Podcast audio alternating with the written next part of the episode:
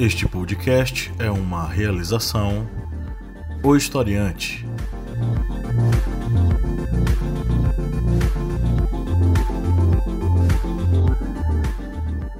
Olá, historiantes, bem-vindos a mais um podcast do Historiante, seu podcast sobre as ciências humanas. Estamos aqui toda semana enchendo seus ouvidos com muita informação. Eu sou o professor Paulo Magalhães e hoje aqui nós temos a Lídia Verônica. Oi, oi. O Kleber Roberta. É nós. E a Jaiane Rodrigues. E aí, gente? É, hoje é um podcast especial para nós, né? E ainda mais especial para mim, Kleber, porque é, completamos oito anos de historiante. Né? São oito anos de, de portal aí é, na web. É, com muitas dificuldades, né, bicho? Mas estamos aí firme e forte até hoje, batendo ponto aqui, né? Produzindo conteúdo para vocês. Com altos haters. Com a, nossa, essa semana mesmo foi terrível. Tanta, tanta declaração de amor, tanta, tanto vai para Cuba, vai para Venezuela, vai para União Soviética, Isso. vai para Isso por tentar discutir sobre fascismo. fascismo. Enfim, é, é a realidade que a gente vive, nessa realidade paralela que nós entramos desde o final das eleições passadas. Né? Na verdade, todo o processo de eleição até hoje. Mas estamos aqui hoje para fazer esse podcast comemorativo, pauta aberta, né? Então a gente vai falar o que nos der na telha. É, antes da gente entrar aí na, nos, nas, nas, discussões, é, eu queria convidar você que nos ouve a é, se você curte nosso material, se você nos acompanha há muito tempo, considere ser um apoiador. Vá ao site apoia.se barra historiante e faça um apoio. A partir de R$ reais você nos ajude muito e ainda entra para o nosso grupo secreto com vantagens especiais para você. Você pode participar, por exemplo, de um sorteio mensal de um livro, né? Que esse, esse mês a gente está devendo, né, Kleber, fazer a, o sorteio, mas a gente vai fazer deve. o sorteio, né? Vamos fazer um vídeo aí, divulgar lá entre os nossos apoiadores. O livro que está em sorteio esse mês é o livro A Revolução do Haiti, o Brasil Escravagista, da editora Paco Editorial, livro do professor Marco Morel. A gente vai fazer o sorteio e quem sabe você que está, no, nos, está nos ouvindo e é nosso apoiador pode ganhar esse livro fantástico além de outras vantagens, então vá lá no apoia.se barra historiante e faça um apoio.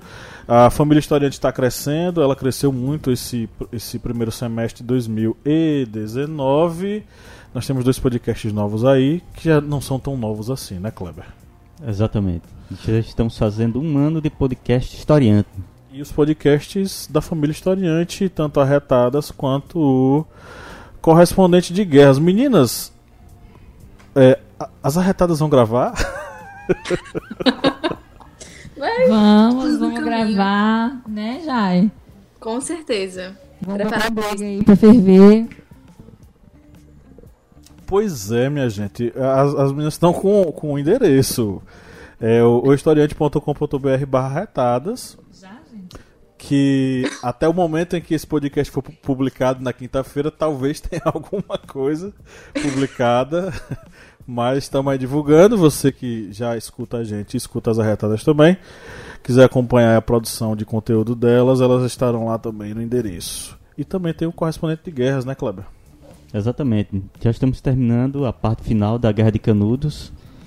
Acredito que nesta semana, onde está sendo também esse podcast, já vai estar sendo publicado o quinto episódio do Correspondente de Guerras, que é referente à quarta e última expedição da Guerra de Canudos. Pois é, então é, não falta conteúdo para vocês acessarem. É, gente, como é pauta aberta, eu queria que vocês falassem alguma coisa sobre a semana de vocês. O que aconteceu, o que rolou que é digno de rememorar aqui e discutir. O que aconteceu no Brasil e no mundo. É é tanta coisa, é tanta coisa que a pessoa tem que pensar Na assim. Na verdade, eu, acho, eu não consigo nem saber o que acontece no mundo, porque Meu Bolsonaro Deus. não me deixa respirar um dia sequer. né? É isso, Todo ele não dia deixa a gente é... Menina, ele tomba, viu? É sofrimento. É, hoje mesmo, segunda-feira, no né, momento em que esse podcast está sendo gravado, ele deu algumas declarações ainda mais é, absurdas, né? Porque ele falou, primeiro, é, virou para o, o, o presidente da OAB e disse: se você quiser saber como seu pai morreu, me pergunte que eu lhe digo. E a outra ele questionou o assassinato da liderança indígena no Pará, né? No Pará não, no Amapá. No Amapá. Então assim, ele não tem limites, minha gente. Tem não. Sem Falta freio. humanidade, né? Eu, eu tô exausta do Bolsonaro, sério. Eu queria um dia não ter que saber de Bolsonaro. Lembra- acho que foi que- domingo, né? Que eu falei pra, pra Pablo. Falei, nossa, hoje Bolsonaro não falou nada. Tô tão feliz. Aí Pablo, nem fale isso. Aí quando é hoje, tombou. É porque ele acha que está acima do bem e do mal. A gente fez uma postagem sobre fascismo e, sinceramente, vocês acompanharam Jaiane, eu não sei. Jaiane, as pessoas Oi. riram da gente. Como assim? A gente fez uma postagem sobre racismo, explicando as características do fascismo, segundo Humberto Eco. E as pessoas riram, eu tenho na cabeça a ideia de que eles riram porque sentiram que a carapuça lhes serviu. Porque uma das características do fascismo é a questão do nacionalismo exacerbado. Quem é que pratica o nacionalismo exacerbado em nosso país? Quem será? Que mistério. Entendeu? E ainda teve gente dizendo que Humberto Eco é idiota. Eu vivi pra ouvir isso. Ah, só lembrando que no final de semana passada, tanta coisa do que sai da chefia presidencial que o líder da nação, Bolsonaro, ele disse que as questões ambientais só preocupam os veganos que comem vegetais. Meu Deus do Na céu. verdade, né, na verdade, os veganos iriam comer, a, seguindo a lógica dele, os veganos, na verdade, comeriam a Amazônia inteira, não? Já que a preocupação deles é manter a Amazônia Sim. porque eles comem planta, ele deveria estar preocupado, né? Que os veganos estão querendo preservar a Amazônia. Ai, meu Deus. É, eu, eu fico imaginando o que é que tem no prato dele se ele não come vegetais, né? Se só os veganos comem vegetais. Pra se preocupar com a Amazônia, né? Deve ter pasto. Sim. Inclusive, Já a Amazônia sonda. tá aí, né? Prestes a perder um fundo bilionário, né, gente? Pois é que é, vai impactar 100% aí na, na manutenção da floresta. Eu tenho medo do que vai acontecer com a Amazônia ao final do mandato dele, porque, assim, sinceramente eu não acredito que vai acontecer impeachment. Isso é uma coisa impensável. ah, não existe uma maioria na Câmara dos Deputados que queira o impeachment dele. Na verdade, eles estão muito confortáveis com a situação que está. Mas eu fico com medo do que vai acontecer com a Amazônia é, no, no- no final do mandato dele. A, a gente estava assistindo o Fantástico esses dias, passou uma matéria sobre o aquecimento global. Gente, é uma coisa assim. Surreal. Mas já, já existem estudos comprovando que a- já agora já são irreversíveis os danos causados pelo governo Bolsonaro. Inclusive hoje, dia 29, né, o dia que a gente tá gravando o podcast, o planeta atingiu a sobrecarga, né? Isso. Isso. Atingiu o esgotamento de res- recursos naturais. Isso, exatamente. Um, um cara me, um cara fez uma metáfora que eu achei interessante. É como se o nosso salário tivesse acabado hoje, o salário para o ano todo. E agora a gente começasse a trabalhar com o limite do cheque especial.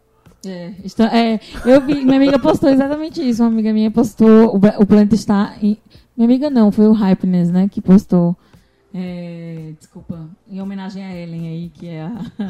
a- Que já participou do podcast aqui. que cuida das redes sociais do Hypeness. Ela.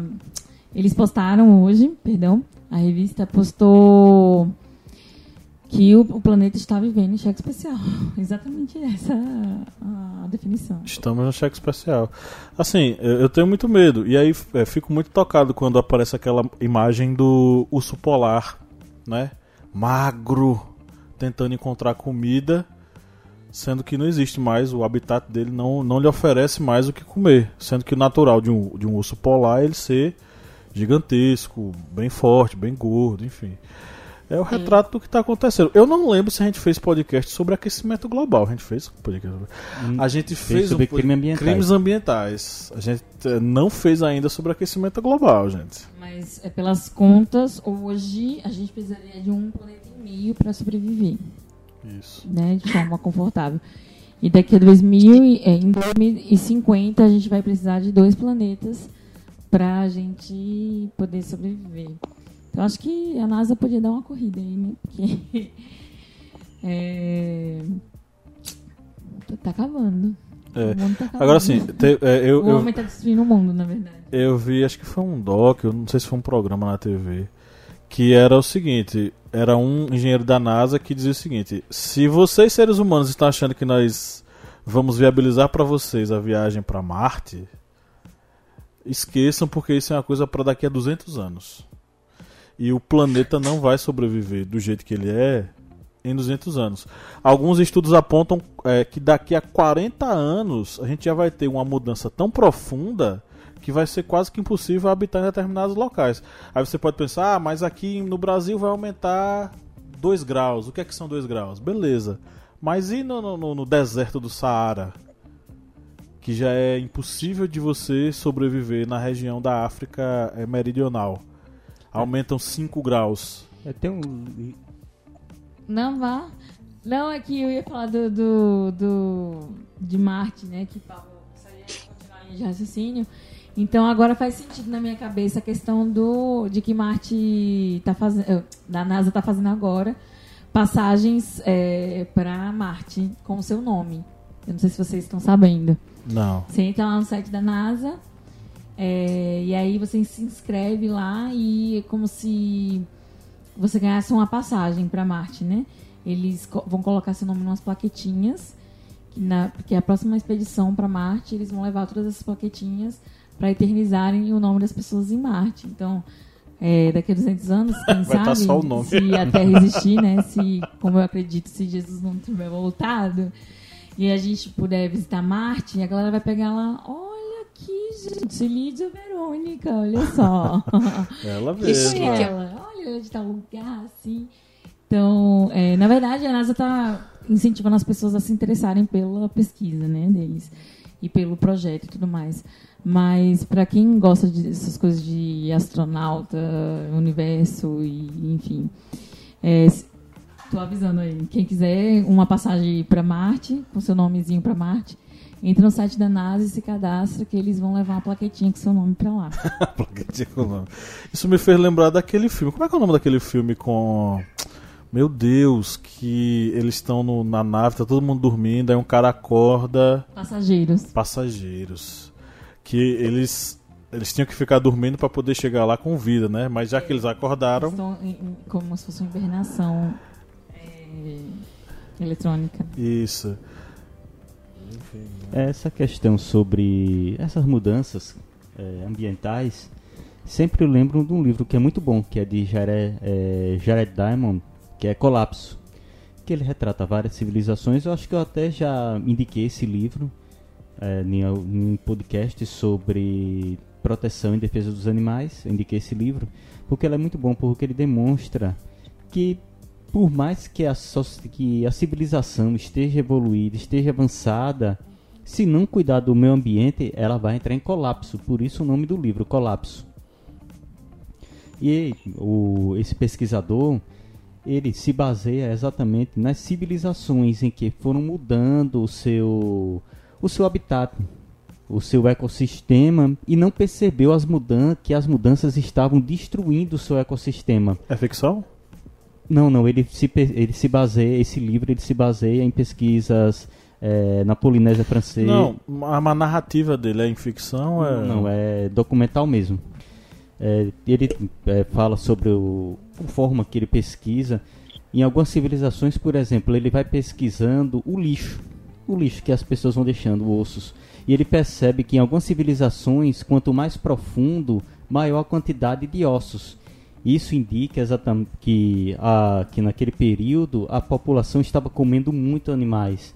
E conforme esses estratos de terra vão chegando mais na superfície, vai, a, vai diminuindo a quantidade de ossos, indicando que a população estava começando a ficar sem alimentos. Até que chega um momento em que tem civilização, mas os o, aquele resíduo de lixo já é mínimo, ou seja, já indica que aquela população já estava sobrevivendo com o mínimo possível. E ele faz pesquisas na Polinésia, na Ilha de Páscoa, na América também, continente americano, Estados Unidos, nos Estados Unidos ele faz em tribos pré-colombianas, ele faz também numa região dos Estados Unidos, na parte contemporânea agora, nas, digamos, no período agora atual, que também está sendo deteriorado. Ele fala também do Japão. Ele vai em várias regiões do mundo em que teve presença humana e a presença humana acabou destruindo o ecossistema.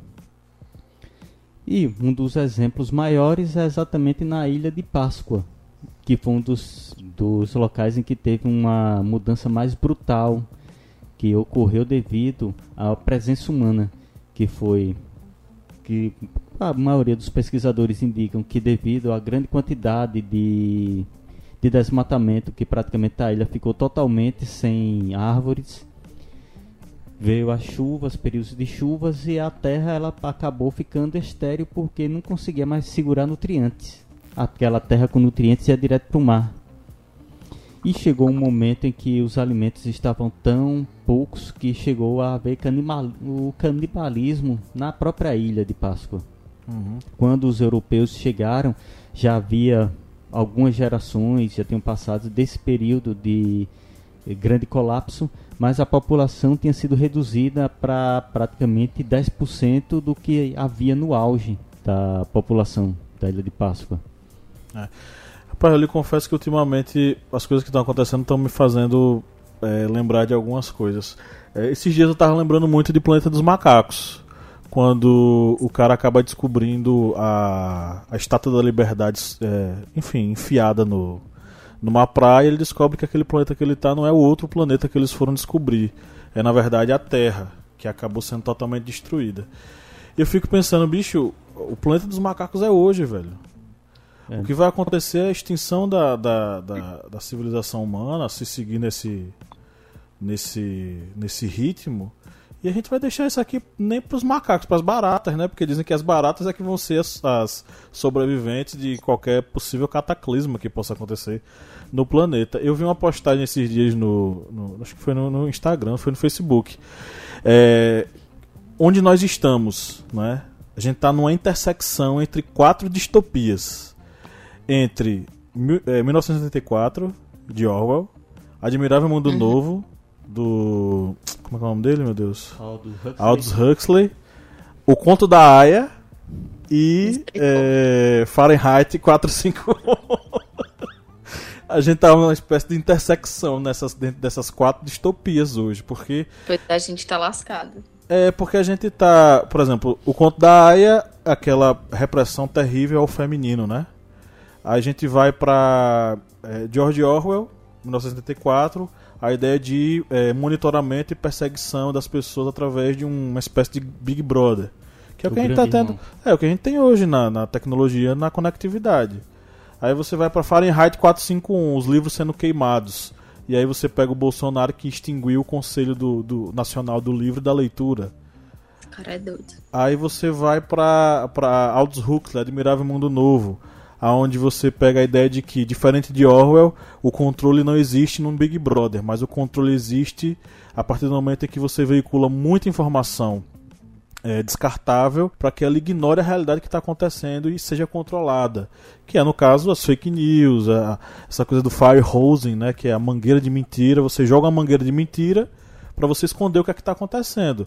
Que é um recurso que o Bolsonaro é, utiliza recorrentemente, o Trump utiliza recorrentemente, que é a ideia de fazer o estardalhar sobre alguma coisa, joga a mangueira com um bocado de mentiras. Né? E aí, por trás, tirando o foco, ele faz as coisas que ele, ele quer fazer. Tem uma matéria interessante da, do Le Monde sobre isso. Tem até um vídeo que eles fizeram pro YouTube, que o cara fala sobre isso, fire hosing. Você joga a mangueira assim, e aí você esconde o que está acontecendo através de um bocado de informação que é desnecessária. E aí você, você faz com que a pessoa fique ignorante através de muita informação. Que loucura.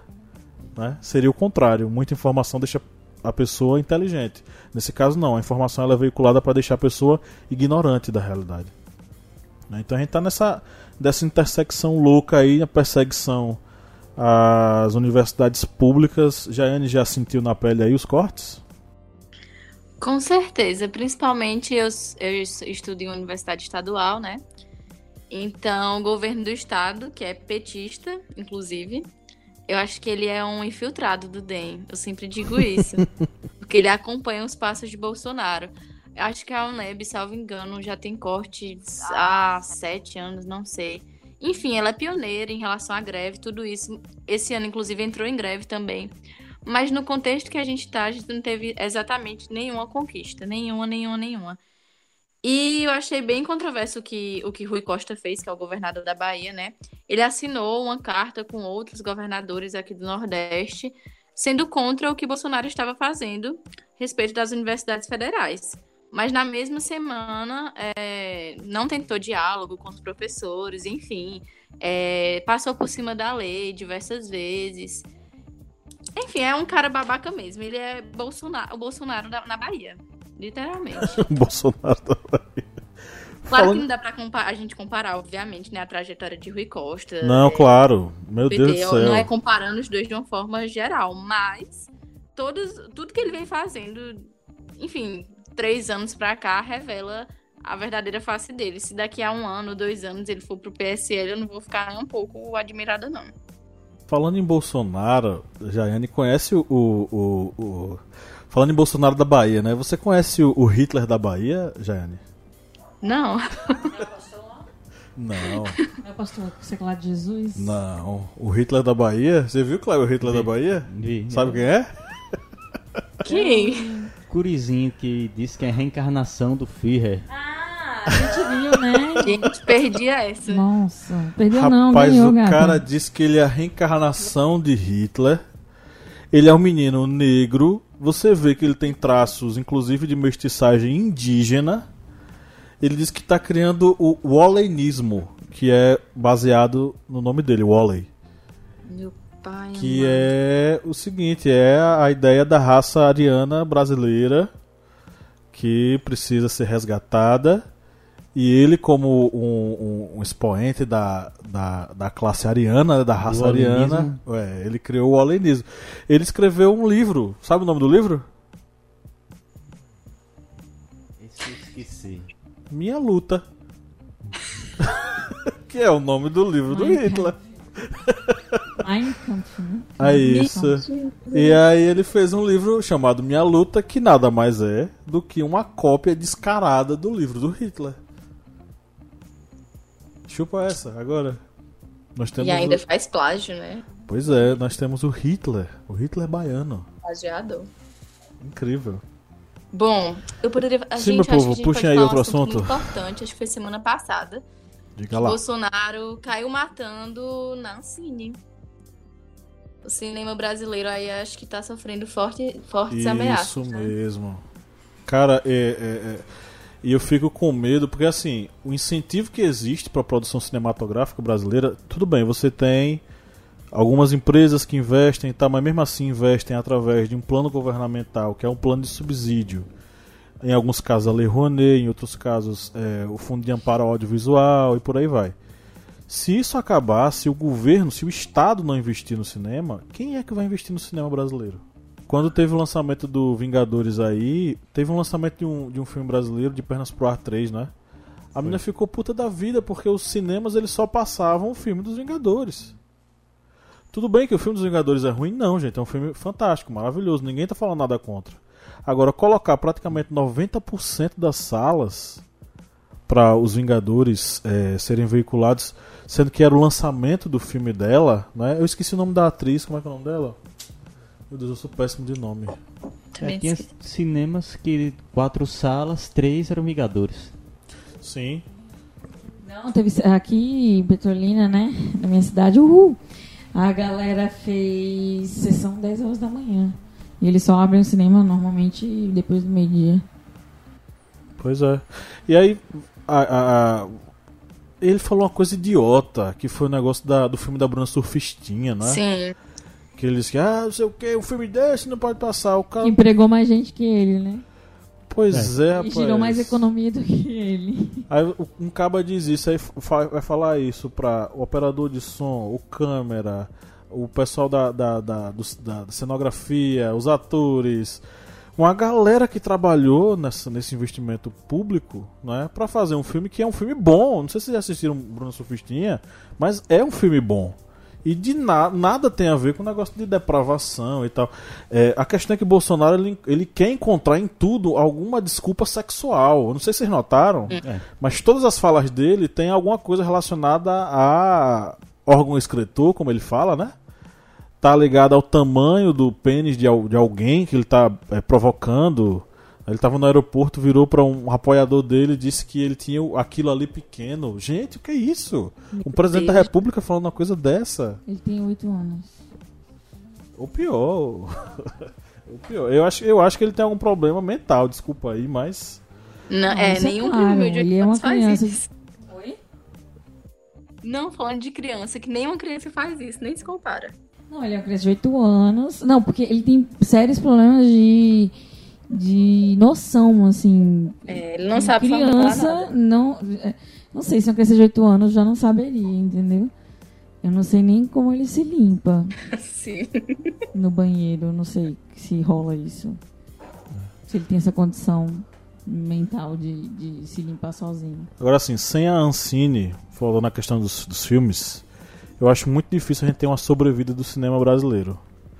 Porque a gente tem o cinema da retomada dos anos 90. O cinema da retomada dos anos 90 ele só acontece por causa da Lei Rouanet.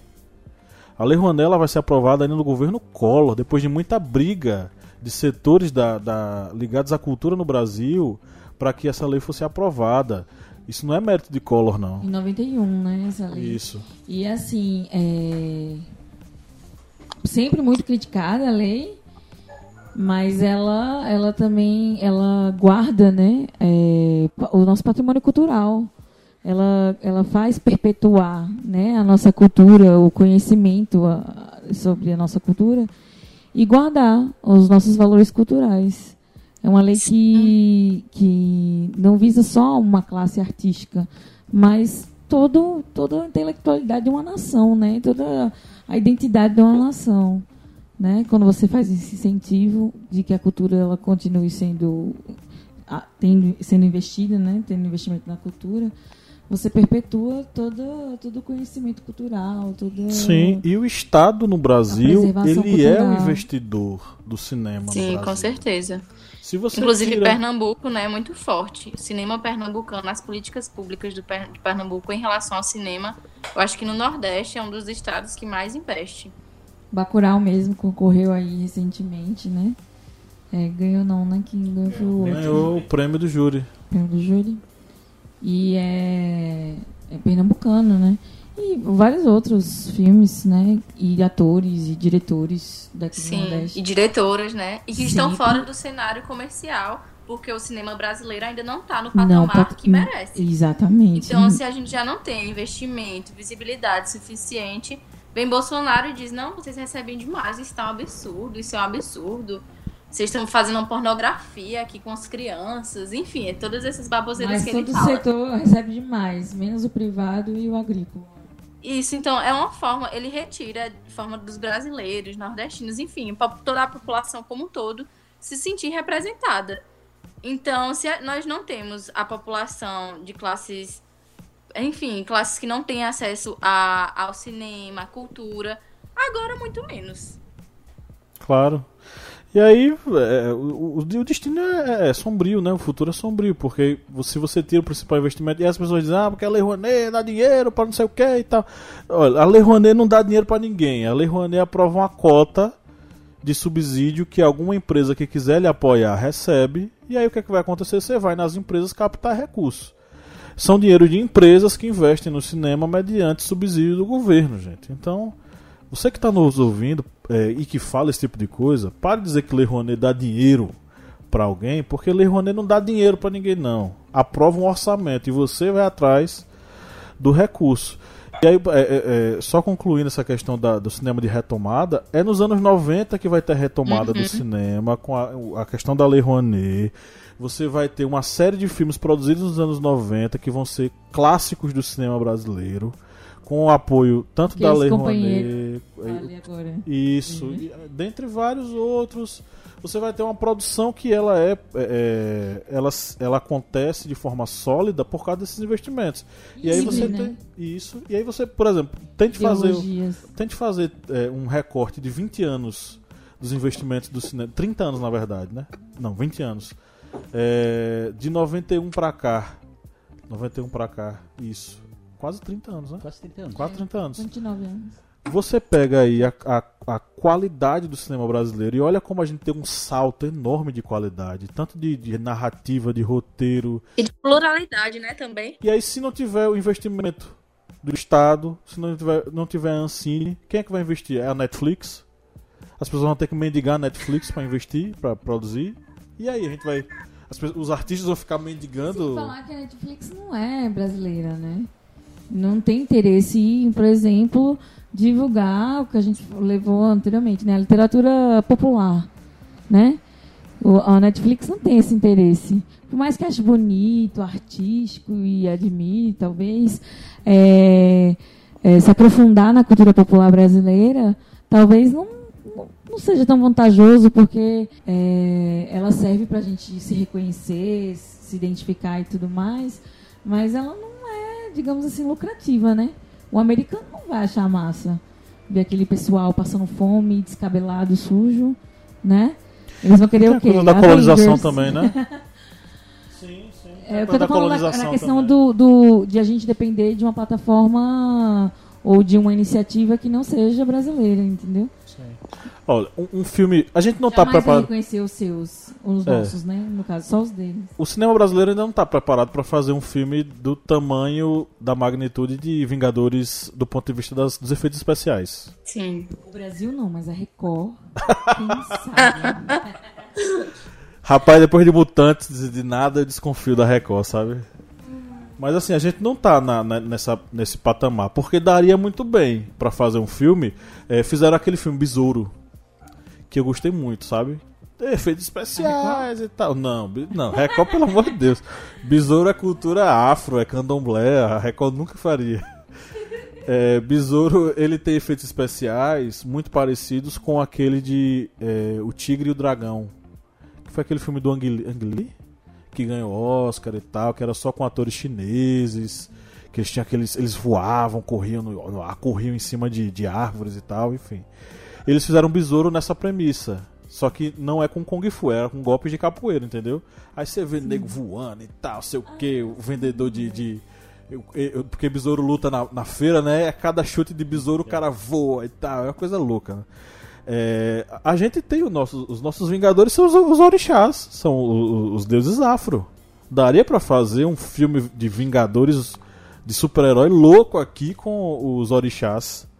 Mas a gente não tem, primeiro, nem incentivo pra isso, nem a, a- o financiamento necessário pra tal. Tem muita gente muito boa da área de audiovisual, da área de produção de, de- de produção gráfica, enfim. Só que pra juntar essa galera pra dizer tu vai trabalhar só com isso aqui, no Brasil, é extremamente difícil disso acontecer. Entendeu? Que um filme desse, por exemplo, Vingadores, custa centenas de milhões de dólares com estúdios já prontos. E esse gato aí, Frederico. Participação especial. Frederico está com fome. É gatas que ele quer. E aí, além disso, desse grande investimento que esses filmes, é, os Vingadores, por exemplo, eles acabam tendo há grandes estúdios já por trás, com todo um aparato já pronto para conseguir fazer esse filme. No Brasil, se fosse para fazer uma produção dessa, teria que primeiro ter um estúdio nessa magnitude, depois o investimento para ter esse filme. É. Porque talento a gente tem. É, talento tem. Bicho, o melhor filme brasileiro de todos os tempos chama-se Cidade de Deus. É, o, é o filme. É é a história mais incrível, a narrativa mais maravilhosa. E até hoje eu, eu fico revoltado porque eles não ganharam o Oscar. Cidade de Deus é fantástico. De vez em quando eu reassisto Cidade de Deus e eu fico. E toda, toda vez que eu termino de assistir Cidade de Deus eu fico, rapaz, que filme fantástico. Que filme fantástico. Aquela coisa de você começar com o final, porque o começo do filme é o final do filme. Para o cinema brasileiro, é inovação total. Né? Você vai entender a história daquele final que está no começo, através daquela narrativa. E é uma narrativa que tem uma nuance, uma, umas nuances interessantíssimas, porque você vai não para o início da história do personagem principal, mas você vai para o início da história é, que talvez seja o personagem principal. O personagem principal da Cidade de Deus chama-se Cidade de Deus. É a favela. E o modo como ela foi construída, o modo como ela foi gestada até ela chegar naquilo que é hoje, a favela hoje. Os traficantes. Porque a ideia de criminalizar o, o homem negro é, hoje é muito fácil se você não tem ideia da história por trás da construção da favela e como a população negra foi impelida a aquele tipo de vida. Né? Então, é, é, é um filme fantástico em vários aspectos, principalmente na questão de mostrar o envolvimento da polícia com o tráfico de armas, a cobrança de, de mensalidade que os policiais cobravam para manter a paz, entre aspas, né, que é o que a gente tem hoje com as milícias. Né? O nascimento das milícias está aí. No abuso do poder nas favelas por parte de policiais muito espertos, né, que estão lá lucrando com a miséria. Lucrar com a miséria é uma coisa fantástica no nosso país que é, vira, vira, vira eleição, é, entre eleição sai eleição, tá lá um cara dizendo estou aqui para combater, não sei o que e tal. Mas na verdade ele tá lá para reforçar a miséria. O governador do Rio de Janeiro que o diga. O fascista que queria tirar na cabecinha dos traficantes. Coloca soldado de elite para treinar traficante. Ainda quer, né? Uhum. Ainda é um desejo dele. Ele não fez aquele vídeo no helicóptero? Estamos aqui ao vivo, Sim. matando pessoas!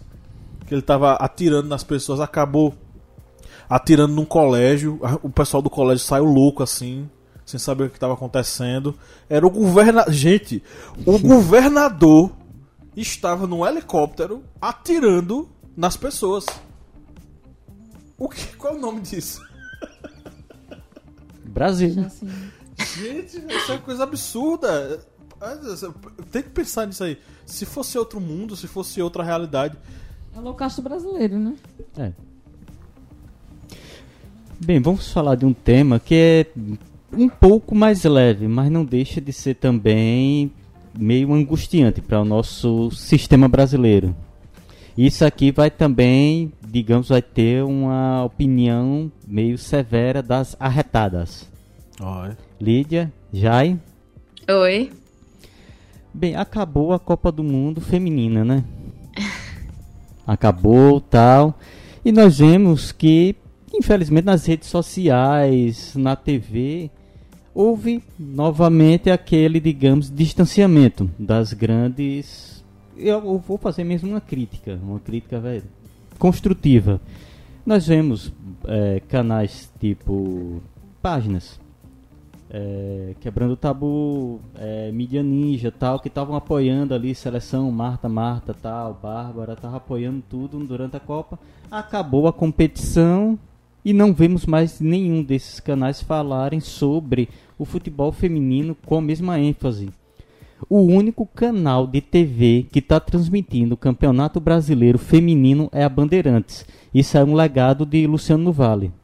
Isso aí até que dá para dar os parabéns para a Bandeirantes por estar encarando esse desafio, porque Como sempre, né? A Bandeirantes A tá lá. Bandeirantes é o canal do esporte, né, gente? Esquece Globo. E tivemos na, há uns, deixa eu ver, uns 10 dias atrás uma reportagem na Globo sobre o time do esporte de Recife, que foi uma demonstração do que é o respeito com relação a o futebol feminino, ou seja, o desrespeito.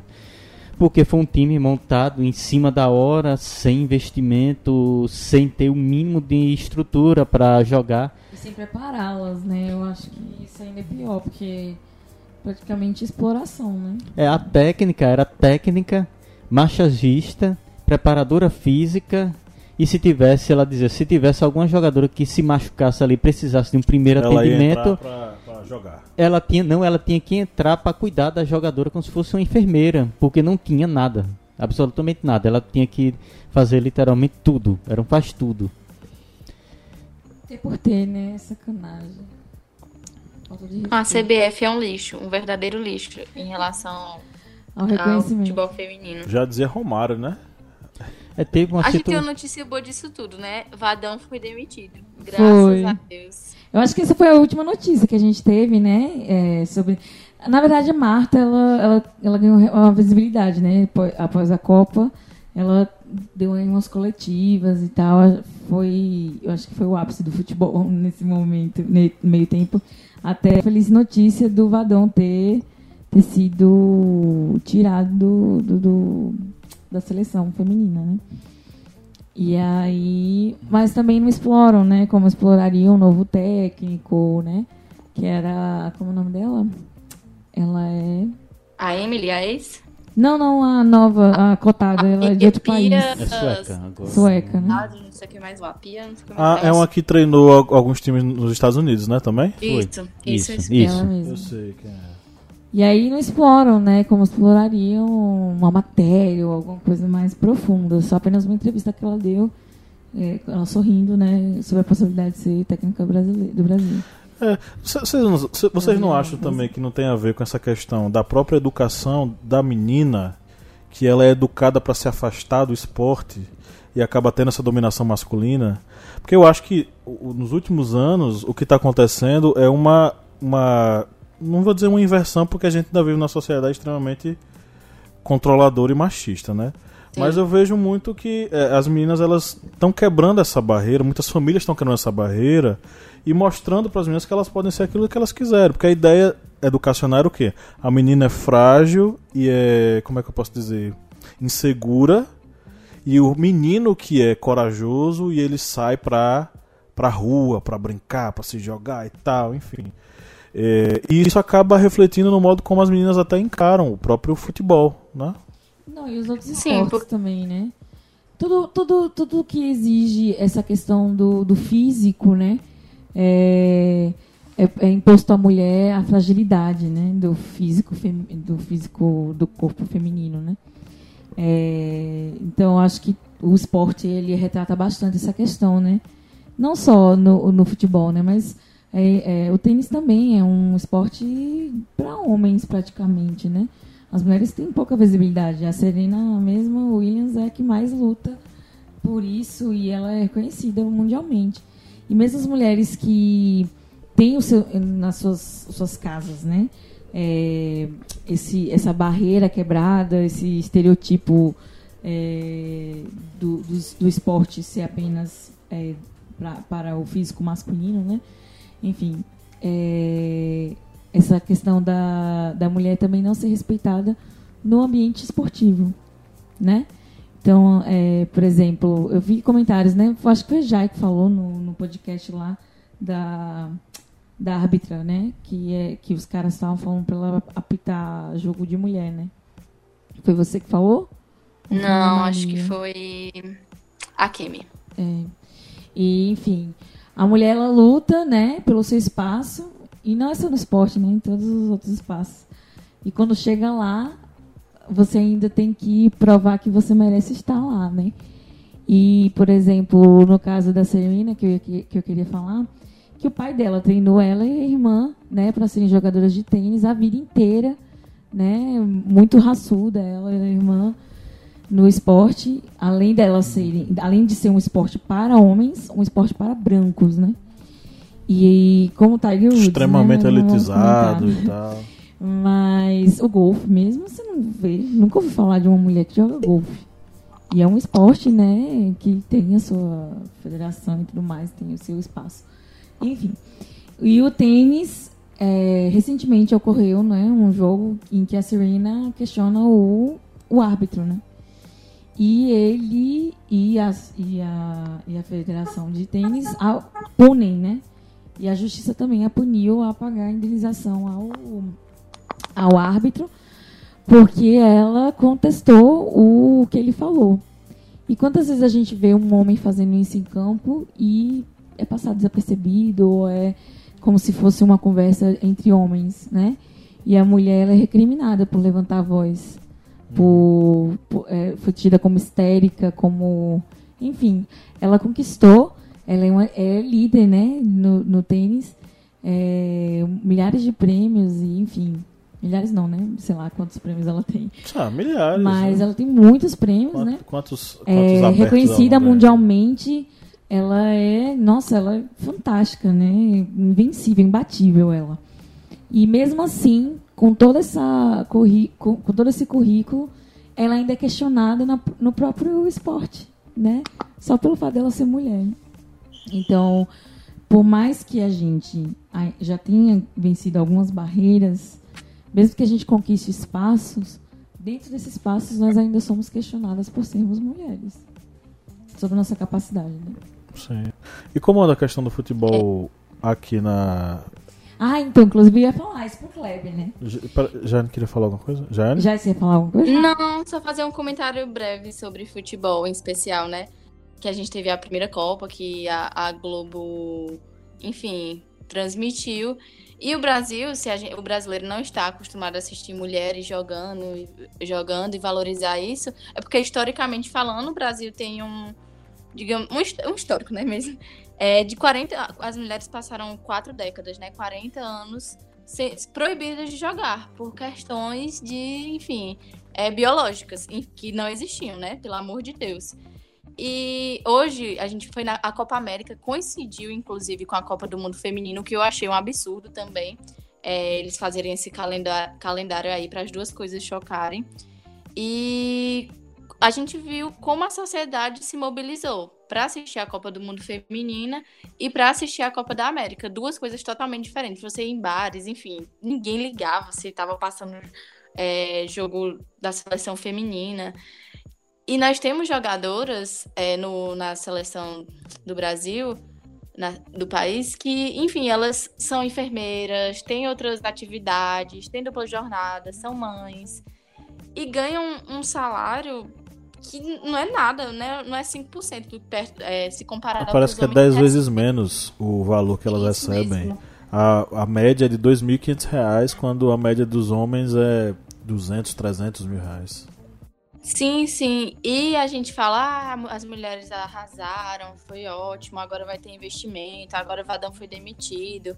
Mas a gente até comentou, inclusive, isso no, no episódio sobre futebol feminino, que se a gente não tiver, não tiver investimento na base, que inclusive só se tornou lei, salvo engano, ano passado ou foi esse ano, nada vai mudar. Nada vai mudar. As, as, as gerações não vão.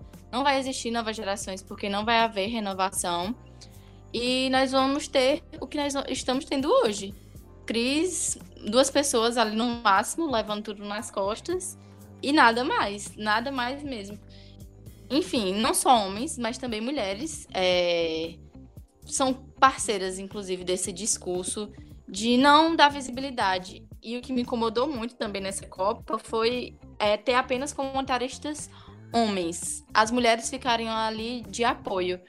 E, enfim, mulheres, jogadoras, profissionais serem, chamada de, serem chamadas de meninas em- durante todo o torneio. É merda atrás de merda quando se fala em mulher e homem falando de mulher e futebol. Enfim, eu fico muito indignado quando falo desse assunto, mas eu acho que o primeiro passo a gente já deu, claro, transmitindo nacionalmente, mas ainda falta muito. E principalmente que as grandes empresas reconheçam, porque começa daí. A gente vive em uma sociedade capitalista, infelizmente. E é isso, eu acho. É, tem, tem aquele canal, né, que só tem. Só quem transmite os, os jogos femininos são mulheres, não é isso? É o, o esporte interativo? Não, não, acho. Eu acho que é o esporte Não. interativo. Não, o esporte que tem... Não, o Esporte Interativo fez um curso, que aí um algumas meninas que ficaram narradoras, mas foi por um período só, não foi por todo Ah. o tempo. Não, eu pensei que elas estavam no, no quadro efetivo da, do, do canal. Não, é não, não. Acho que foram quatro meninas, salvo engano, de todas as regiões do país. Mas não ficaram no quadro efetivo, não. Se ficou, acho que estou enganada agora, mas eu acho que não. Não, não ficaram não. É tanto que uma delas participou até de um concurso na, na Sport TV para ser narradora de jogos é, eletrônicos. E ela ganhou. É até Mila o nome dela. Ela, Sport TV? É, isso. Porque tem, né, os campeonatos tal de LoL, Counter-Strike. E foram procurar um narradores e fizeram essa competição para tirar um narrador. Eu fui saber da, da movimentação financeira. É o, é o maior setor econômico do mundo. É, jogos. Que fatura mais no mundo inteiro são jogos eletrônicos. Nossa. Cara, aqui, sabe? Inclusive a Copa Futebol Online acontece no mesmo país onde é sediada a Copa Oficial, viu? Você que não sabia essa curiosidade. Eu descobri porque eu viajei com o time de futebol online da Alemanha na Copa de 2014. Eu tava vindo da Alemanha pro Brasil. E aí eu sentei perto dessa galera super nerd, assim. e aí eles me contaram isso e eu, eu passei a divulgar essa informação como cultura inútil de festa. é, e, e, como é que gente você sabe como é que anda o futebol feminino aqui na região? Ah, Lá. eles querem falar que agora, quando o Kleber falou que não tinha, né, muita divulgação, eu ia falar para vocês seguirem o agora, agora, não, ela e os esporte e o esporte. Elas e, os, e o esporte. Ai, gente. E os esportes, isso. Isso, elas, ela e os esportes. Não, né? ela, ah, não, tudo no plural. Elas, elas, né? elas, elas e os, e os, e os esportes. Ai, gente, saiu. É, que é daquela região, né? São duas jornalistas. E a, inclusive a Maria Akemi, é, contato da Jaiane, né? Elas são colegas de profissão aí. É, é, foi nossa convidada no, no podcast da Retadas. E ela tem esse projeto aí legal de duas jornalistas falando sobre esporte, né? Dando aí espaço para a mulher é, se manter informada e da mulher profissional jornalista ter espaço no esporte, né? E especialmente aqui na região. E elas divulgam bastante atletas femininas também, isso é bem legal. É, então, Kleber, por favor, dá um like lá, dá uma curtida. E aí você vai ouvir bastante falar de esporte e do, da mulher no esporte e no futebol também. É, infelizmente, não, não, não conheço outra, outra iniciativa nacional, né? Tem um campeonato Tem um de mulheres quilombolas, né? Tem, ah, isso aí é a Jaiane. Eu sou apaixonada por esse projeto aí da Jai. A gente me dá vontade de chorar, mentira. Sim, é incrível. É, são jogadores, é, são mulheres quilombolas que formaram uma liga quilombola de futebol feminino aqui na região do Vale do São Francisco. Ali no Baixo Salitre, que pega Rodeadouro, Alagadiço. Enfim, quem não é daqui não vai conhecer, né? Talvez vocês conheçam. É, elas formaram 13 times. Enfim, mas elas não são, não recebem assistência nenhuma do município. Enfim, são pra, to, negligenciadas. Elas seguem o cenário nacional. Todo mundo finge que não existe. Tanto os órgãos públicos quanto as empresas privadas. É, mas a gente fez um trabalho bem legal com elas, que foi contando a trajetória de quem criou essa liga.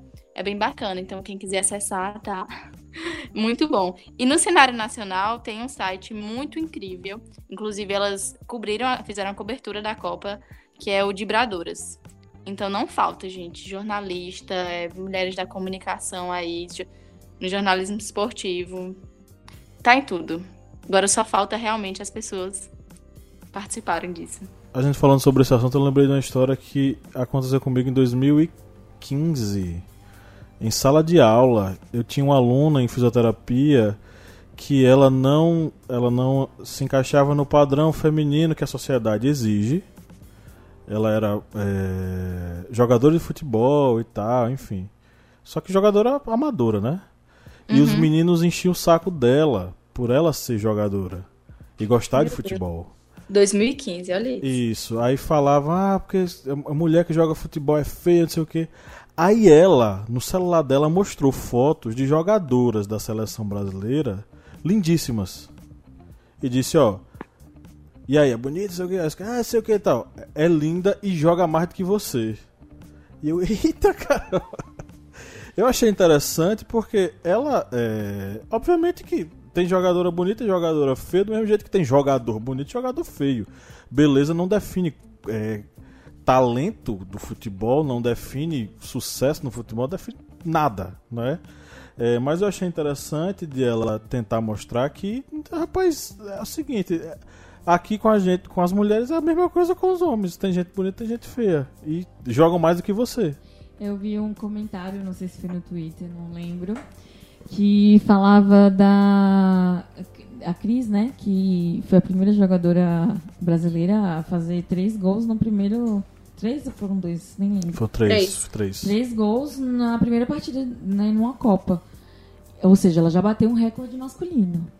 Aí vem mais quem? Marta, batendo vários recordes masculinos. E outras jogadoras batendo recordes inclusive a Marta é a, é- é a jogadora e jogador, que é no- nos dois, nas duas categorias, que mais fez gols pela seleção brasileira. Isso, isso aí. Ou seja, é, o, o futebol, quem é- gosta do futebol masculino assistem pelos homens, né? Não exatamente pelo futebol. Se você gosta de futebol, você vai assistir futebol. É, e acho que a- É. o brasileiro nem assiste pelo. O brasileiro assiste por causa do esporte que ele gosta, que é ganhar. Não, mas o que eu tô falando é porque, por exemplo, no futebol feminino tem tudo que tem no futebol masculino, menos os homens. Então o preconceito de assistir o futebol feminino é o homem, não ter homem, entendeu? É-. Era uma brincadeira que o Twitter tava, o Twitter lá tava falando. Mas o preconceito do homem em ver o futebol feminino é porque não é um homem jogando. Ponto. Apenas isso. Então, tipo, você não gosta de futebol, você gosta de homem. Dicas culturais. Eu queria saber, a gente vai para as indicações agora. Eu queria saber o que é que vocês estão curtindo ultimamente. De filme, de série, de livro, o que é que vocês andam curtindo? Muita música. Agora são anos 80. Eu. Eu tenho ouvido pouca música, né? Não sei porque meu namorado só ouve podcast. Gente, Mas- isso é uma crítica? Não, jamais. Imagina, uma pessoa ouvir podcast seria uma crítica. Só estou explicando o porquê. Mas a gente compartilha bastante podcast, né? É, quer dizer, ele mais comigo, né? Que ele é mais antenado nessas coisas. Mas enfim, é, eu gosto muito do podcast Café da Manhã. Eu ouço Muito diariamente. É um vício, eu acho que já, né?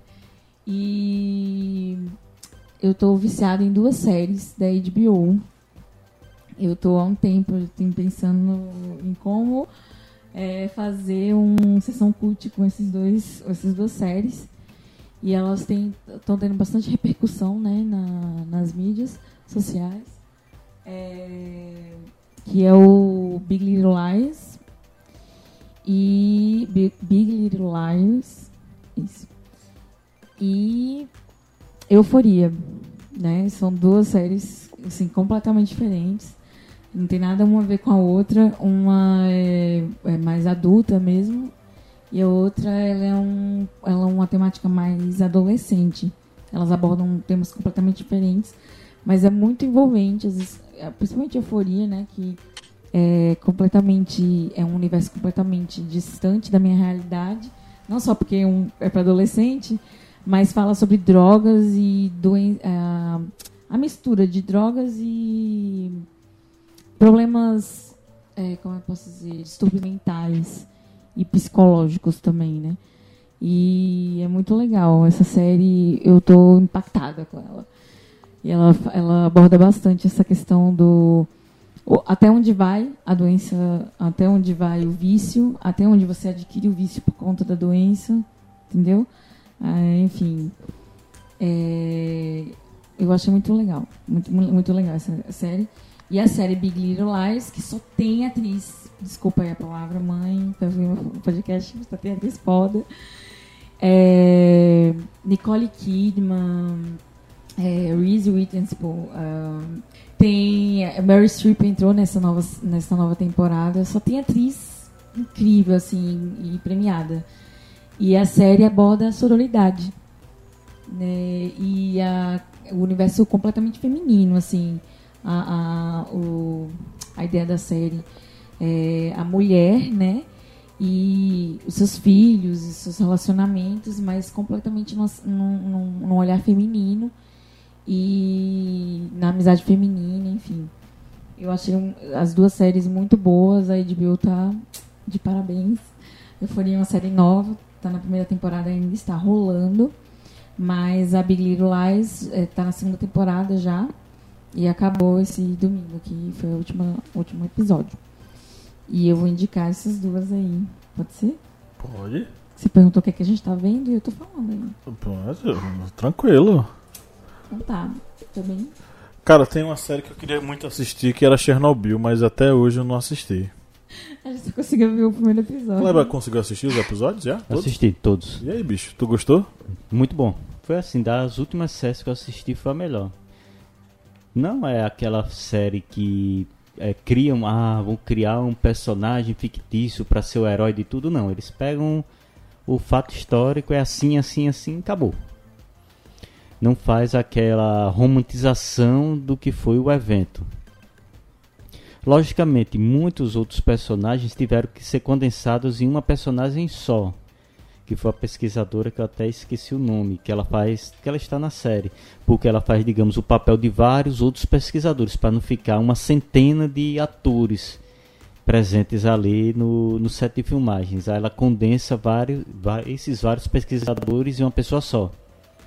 Mas é uma série muito boa. Eu assisti o primeiro episódio, achei uma, uma aura bem soturna e eu meio que me senti nos anos 80 com o modo como eles construíram a o cenário, as roupas, até a trilha de fundo e tal. É, foi para compensar a cagada com Game of Thrones, que a última temporada foi assim dizer, ó, oh, vamos fazer, Ei, que merda é essa? Ei. Você não gostou não, foi? Não.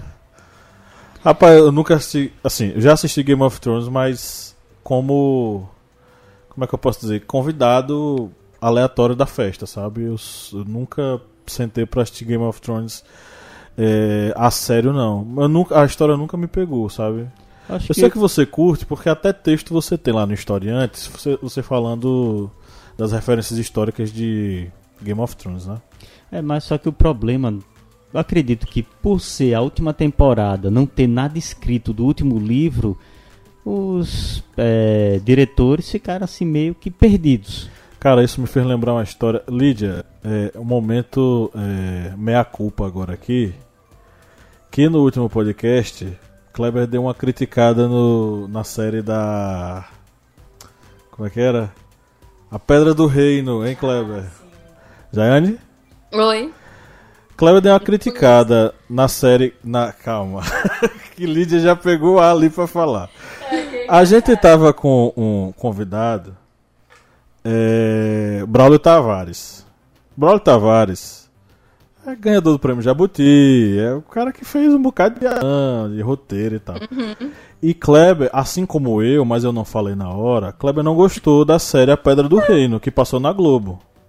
Eu também não gostei da série, eu achei muito. Ele falou que a série foi muito. artística e tal, sei o que. Kleber deu uma criticada no, na questão do conteúdo, né? Foi.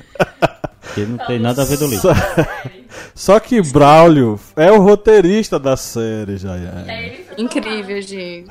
Incrível, E aí minha cara caiu no chão, de Paulo também. Eu sei como Clara ficou, mas foi muito engraçado, porque a gente nunca ia imaginar que a gente ia criticar a obra pra pessoa, né?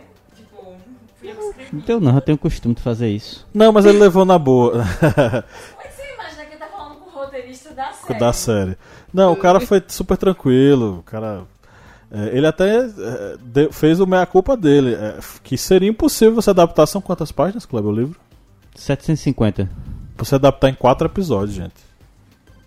Isso é uma coisa titânica. E quatro episódios de quê? 50 minutos? Acho que até menos. Isso é impossível. Isso é impossível. Tinha que ser uma saga maior que Game of Thrones, que inclusive ele falou no, no, no, no programa. É, Tem que ser maior do que é, Game of Thrones, que também foi um. E também fizeram. sacrificaram a história por conta do, da série. Isso. Mas foi, foi um dia engraçado, né? Vai ficar para a história da. Não, nem por essa questão de Kleber, uma série de coisas do, do, da gravação que a gente depois foi, foi ouvir e achou engraçado. É... Jane, o que, é que você anda assistindo? Sim, eu tava aqui pensando o que eu vou dizer.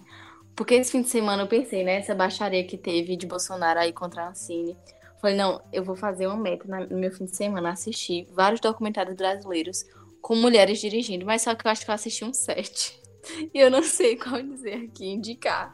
Bastante. Mas. Mas indica um nome aí. É. Pra sempre no meu coração é muito bom. Dirigido por Patrícia Pilar. é, acompanha né, a trajetória aí de Valdric Soriano. Muito, muito bom. Tem outro que eu assisti que tá disponível no Vimeo. Esse, Pra Sempre no Meu Coração, tá disponível no YouTube. E o, pra, o Faço de Mim o Que Quero tá disponível no Vimeo, salvo engano. É do. Ah, esses realmente é só uma mulher dirigindo, o outro é um homem. Mas é muito bom.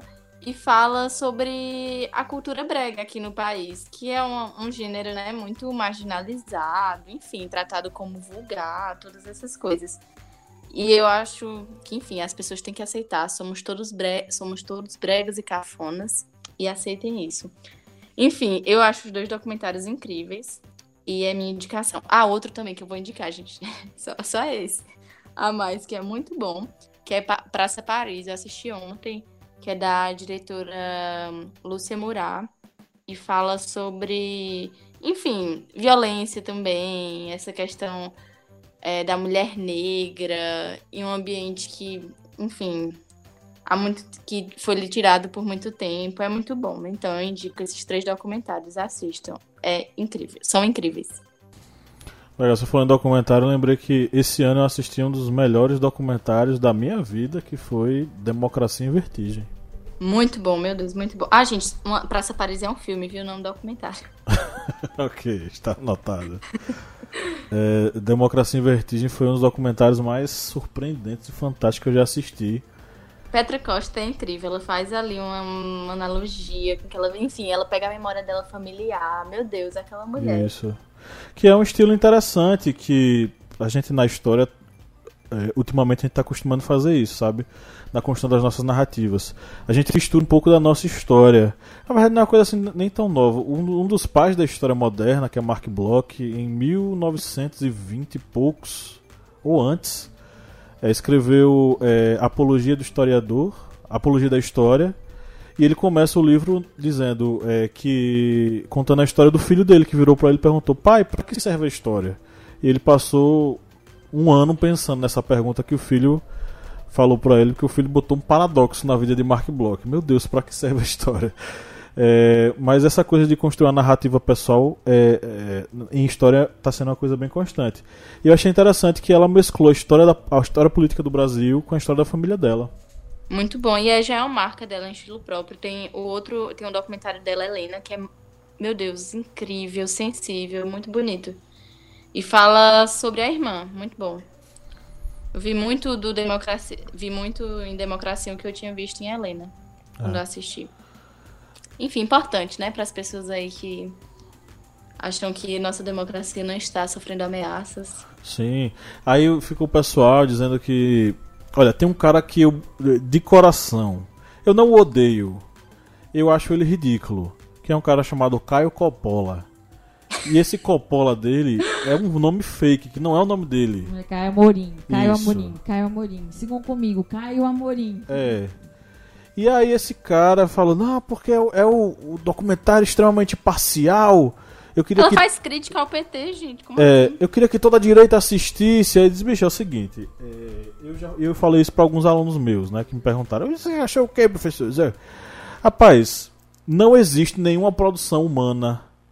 Livros, filmes, documentários, músicas, poesias. Não existe pinturas. Não existe nenhuma produção humana, nenhuma produção material humana que seja desprovida de posicionamento ideológico, político, eh, social, cultural. Isso não existe. Quem diz que, ó, estou fazendo um documentário imparcial, essa pessoa que está dizendo isso, ela está mentindo para você. Porque ela provavelmente é tão parcial quanto qualquer outro, ou mais. O que acontece é que Democracia em Vertigem é uma perspectiva dela, documentarista, sobre a situação do Brasil, que ela resolveu contar em formato de narrativa. Ponto. Não importa se ela é petista, não importa. Ela está construindo uma narrativa coerente com a ideologia dela e transformou no documentário. Aí vai lá, você concorda ou não concorda? É uma opinião sua. Se bem que, em momento algum, ela fez algum tipo de endeusamento de qualquer pessoa. Muito menos Não. o Lula, que dá pra notar que ela admira. Ela admira o Lula. Mas ela tem noção de que o que aconteceu com o PT e com o Lula foi um processo de. Enfim. De entrega a ao sistema. que foi o que aconteceu? Sim. O PT se, se entregou ao sistema. Então isso está muito presente no documentário e ela consegue ser dura e ao mesmo tempo ser poética. Que o que ela fez não foi um documentário, o que ela fez foi uma poesia. Fiquei muito impactado. O outro documentário que me deixou impactado, não sei se vocês já assistiram, foi o documentário sobre o Michael Jackson, gente.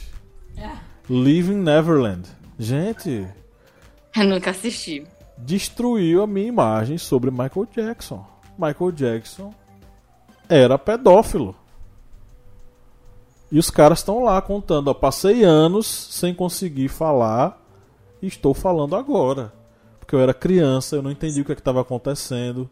E agora, depois de adulto, eu tô tendo noção e tô falando pra vocês. Tem gente que só vai entender que sofreu abuso depois de Sim. adulto, porque criança não entende o que tá acontecendo. Então, o documentário é, me deixou muito é, é, mexido com isso, porque eu tinha Michael Jackson num patamar acima de qualquer outro astro da cultura pop, sabe? Então, Living Neverland destruiu essa imagem do astro pop, do Michael Jackson, pra mim, especificamente. É, Foram os dois documentários que eu achei rememorável. Eu acho que todo mundo deveria assistir. Teve gente que assistiu o documentário e disse: Não, Michael Jackson é, não fez isso e tal. Não, bicho. Eu não duvido, não, tá? É porque eles, eles abriram um processo, né? E depois eles retiraram as queixas é, por pressão mesmo. E eles, eles explicam isso na série. É, inclusive questões financeiras, eles, eles confessam, né? A questão financeira pesou bastante. É, foi uma série que realmente é, pesada, né? Chocante, porque o prestígio que Michael Jackson tinha e o que ele fez também para limpar o nome dele depois dessas acusações, né? É, eu fico revoltado. A mãe dizendo: Não, eu ouvia tudo do meu quarto. Sério, eu não vi É. essa parte. Ai, Eu ouvia tudo do meu quarto. Gente, velho, se tu é uma mãe de um menino que tá. O menino de, de, sei lá, 8 anos tá dentro de um quarto com um adulto de 30 anos, na mesma cama. é, é- é surreal isso. Meu Deus do céu, eu lembrei daquele outro documentário, como é que era? Aquele do cara que fingiu que era que um extraterrestre tava mandando ele ter relações com a menina. É, esse, é sequestro à luz do dia? Eu não lembro não. Gente, É um a- a, história é É louca. doentio, é doentio. É perturbador. O no cara conseguiu ter relações sexuais com a filha, com a mãe e com o pai. Meu Deus. E as pessoas aceitavam, achando que ele era uma pessoa merecedora. A menina ela inventou que os extraterrestres estavam mandando eles ficarem juntos. A mãe teve um caso extraconjugal com ele, que ele disse que estava apaixonado pela mãe. E o pai teve relações homossexuais com ele porque ele disse que estava precisando, estava carente. O cara chegou, estou carente pro outro, ele disse, tá tudo bem, vamos ter relações. Gente, que mundo é esse? Esses norte-americanos são loucos, gente. É isso mesmo, é sequestrar à luz do dia. Sequestrado do dia, né? Sequestrar Cara, eu, a gente assistiu junto, foi Lídia. Nossa, foi perturbador. Paulo, nossa, fiquei meio mal. Assim. Que eu, eu, no final de semana, eu quero assistir filme de. de Relaxante, É, né? não. Aquelas coisas divertidas. suspense, assim. terror e tal. A Lídia me acompanha nessas Essas empreitadas. treta. Documentário, só coisa light. Isso. ok, pessoal, estamos aqui chegando ao final desta maravilhosa gravação. É, E um ano depois de a gente ter começado o podcast, né, gente? Então. É uma. É, Kleber tava. Kleber tava no- no- tendo um momento aqui. é, Reflexivo. dormindo. Descansou as pestanas. Kleber tava ali no cantinho, tô, tirando um cochilinho gostoso e tal, enfim. Bom, é, eu vou cortar essa parte se você quiser, viu, Kleber? Pra ninguém saber que você tava tirando um cochilinho aí no canto. Eu só queria finalizar aqui lendo algumas mensagens que a gente recebeu, tá? O, o Flávio, nosso querido apoiador, que tá sempre com a gente aqui, escreveu oito anos nas mídias sociais, já deixa um grande legado, além de uma larga experiência. E o interessante é que toda essa experiência adquirida chega no momento em que o Brasil, sobretudo a educação, passa por um momento bastante complicado. Certamente novos desafios virão. Parabéns a toda a equipe que continuem crescendo. Pablo Henrique, nosso querido playlisteiro que está sempre pegando nosso pé pelas playlists, né? Falou a melhor família. Pois bem, temos aí em nossa família o Pablo Henrique. Pablo Henrique é do Acre, gente. Vocês, se não sabem disso, saibam agora, tá? É, tenho aqui mais algumas falas é, nos stories que foram enviados para nós. Já o Wilton Matheus escreveu que a alegria da celebração do seu aniversário se faça presente em todos os dias é, do seu é, ano. É, Alessandro Lopes escreveu uma coisa que eu fiquei é, meio. Foi paradoxal. O Lídia me perguntou o que era, eu também não entendi, mas eu vou ler mesmo assim. Ele escreveu: Comecei a seguir-te, a partir disso, deixei minha vida para fazer parte da sua história. Feliz aniversário. Eu, gente, ele trabalha aqui no estúdio, eu nunca vi. Eu tô procurando ele até agora aqui dentro do armário. A Duda Valente. a Duda Valente, Kleber, que acompanhava a gente nos. Antigamente, quando nós fazíamos lives no Instagram, É, quando tem algumas centenas ainda no Instagram. Isso, a Duda estudou pro vestibular através das lives, ela passou no vestibular, ela mandou uma mensagem pedindo orientação. Aquela que escolheu a história. Isso, e nesse dia quem estava online era eu e ela escolheu história por nossa causa, tá? Então ela mandou uma mensagem aqui, muito obrigada, Pablo, por ter me auxiliado quando escolhi cursar história, estou amando. né? É, O Danilo Gatti escreveu: Sempre tô mandando algum comentário e sempre vocês postam nos stories. Aí eu disse: Pronto, então mais uma vez está postado. o Bruno da, do Clio História e Literatura, nosso parceiro aí, mandou: Vocês são incríveis e inspiração para nós. Né? Então, Bruno, aí um abraço. Ah, o pessoal que está nos ouvindo, escutem também o ClioCast aqui, também disponível no Spotify. É que deve estar também aguentando aí com os Minions falando merda, enchendo o saco. Sendo chamado de Comunista. comunista né? Oh, meu Deus. É, essa aqui é do Enzo Alves. Ele escreveu: Parabéns pelo trampo e que vosso futuro esteja recheado de conhecimento. Ok, valeu pelo trampo, mano. Ele deve ser paulista, né? Trampo. é- E a Ivalda de Paula. Ela escreveu: Indico o historiante para todos os professores de história da escola em que trabalho. Eles simplesmente acham o máximo. Que bacana, né? Tá aí ela divulgando historiante para as pessoas. Tem um último comentário aqui que tá lá no Facebook. Foi enviado pela Ana Flávia. Ela disse: é, Não achei vocês no Deezer. Tem? Adoro o podcast. Vida longa. Ana Flávia, há controvérsias. Ana Flávia é o seguinte: lá no Deezer, o Deezer apagou a gente. Eu não sei porquê. Tá?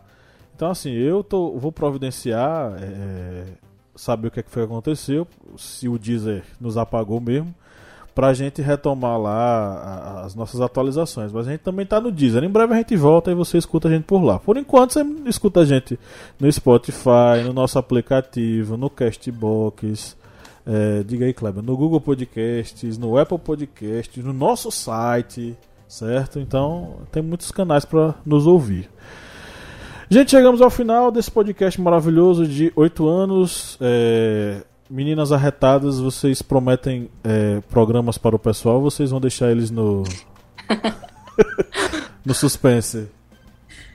Não, gente, chega de mistérios. Em breve teremos um novo episódio. Em breve, em breve. Coming soon.